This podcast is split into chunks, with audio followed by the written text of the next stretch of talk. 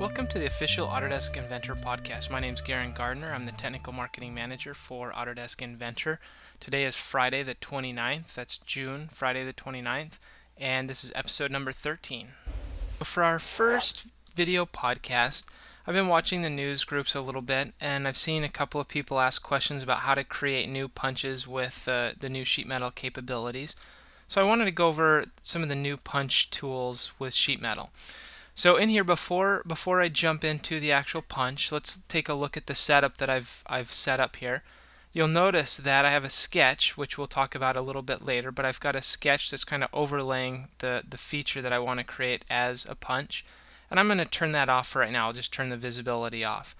You'll notice that I also have underneath the, the actual uh, cut, I have a sketch, and I have a hole center, or a center point there.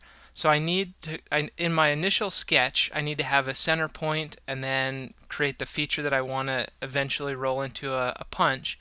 And then for sheet metal, we can actually take advantage of additional sketches. So I'm going to turn on that additional sketch. I don't necessarily need to have it visible, but just for display purposes for us to see what's going on, I'll turn that on. So let's go over to our tools pull down. You'll notice that I have my extract iFeature.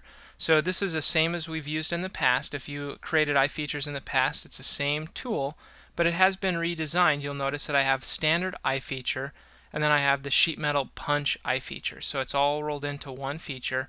And the difference, you'll notice if I click on sheet metal that it activates my manufacturing information down here. So this is extremely helpful when we start creating our drawings to get some of our information, um, but also in the creation process of this.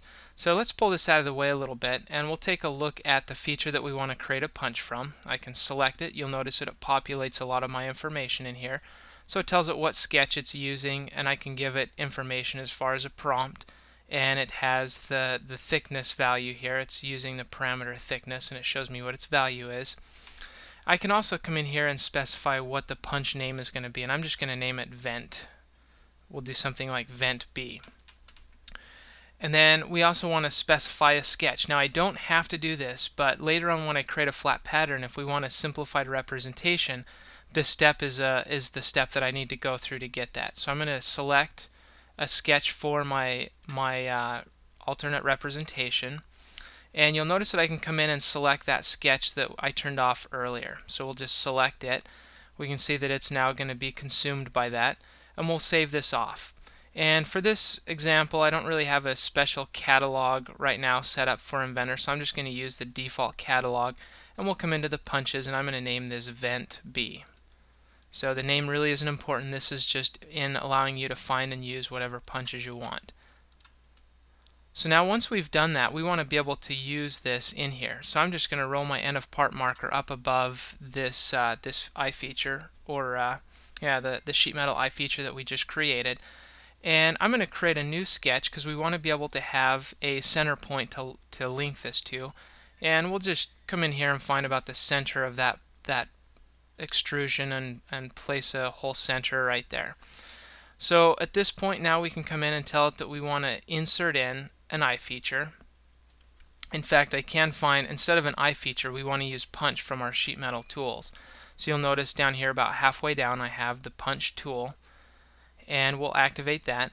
You'll notice that it's defaulting me to my punches, the same punches location, the default one, and we'll specify that we're going to use the vent B. And then I can get some information in here as far as, you know, the geometry and the size if we've built in any additional information as far as if we want to change the angle and if I had any size information.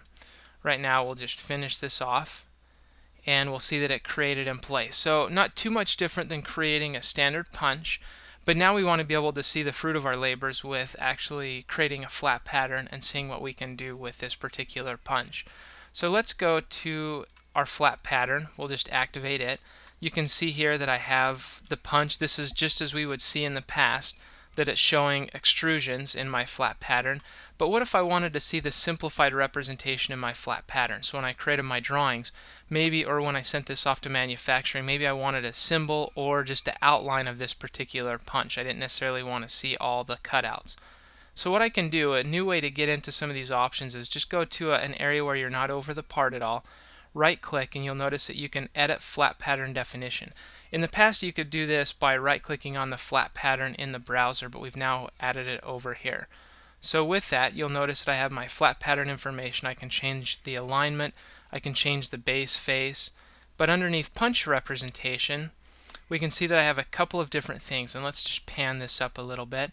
I have my default form punch feature, uh, feature and then I also have the ability to do 2D sketch representation or 2D with the center mark. And I'm going to have it show the center mark as well. So I'm going to show the 2D sketch rep and center mark and we'll hit OK. So what we're going to see here is it's actually going to use that initial sketch that we put into the punch and we can see see it right there.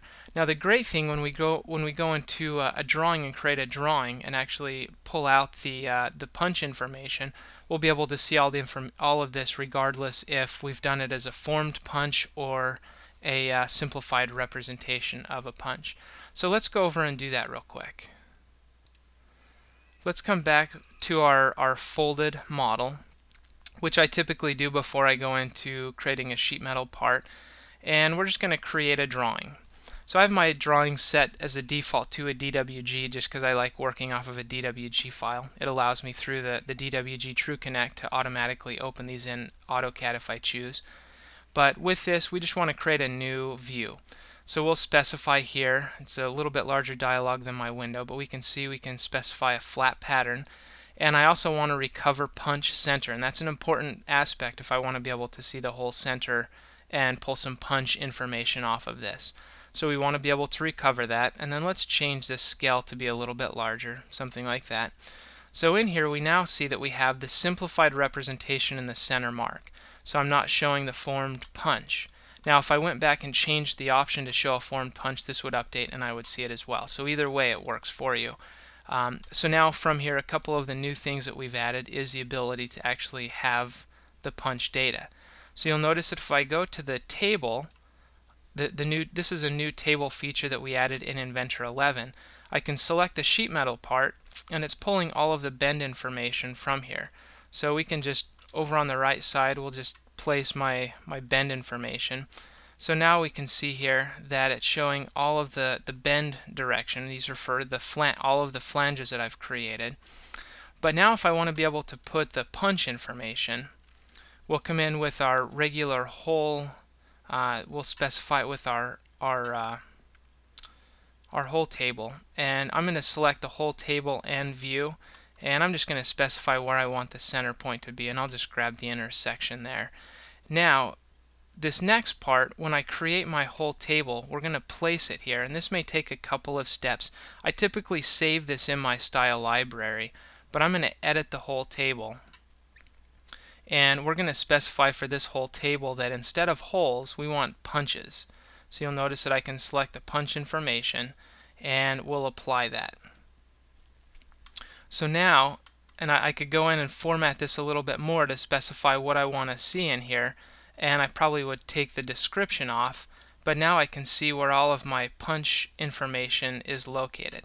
So the table allows us to get flange fold information, and then the, the hole table allows us to go in and specify that we want uh, we want punch information.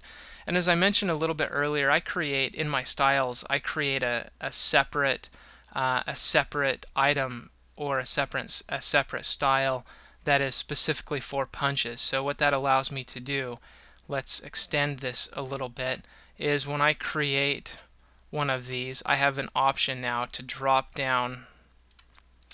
You can see here I have the option to drop down and select a punch table. So if we select this and go to a punch table, we'll notice that I have it specifically formatted to give me just the information that I want. So this is something that, uh, in fact, I believe it might be in the default template as well. You can do some customization on it and really modify how you want that. So when you're initially creating that, and we'll do this uh, one more time, uh, when we're initially creating, let's just pan this over, that hole, the uh, hole table, and placing the center, I can actually specify over here that we're going to use the punch table instead of the hole table. And that will automatically bring up the formatting for me. So there are a couple of quick tips on being able to create your punches, having alternate representations in them, and then being able to pull the punch table from it as well as your bend table. So with that, we'll probably a little bit later do some some uh, tips and tricks on being able to create uh, features in the flat pattern. And if you found this beneficial, definitely uh, at the, the bottom of the show notes, you'll get there's our email address. Please email me and let me know that uh, maybe tips that you would like in the future and things that you would like to see uh, at some point down the road. So thank you, and we'll talk to you next time.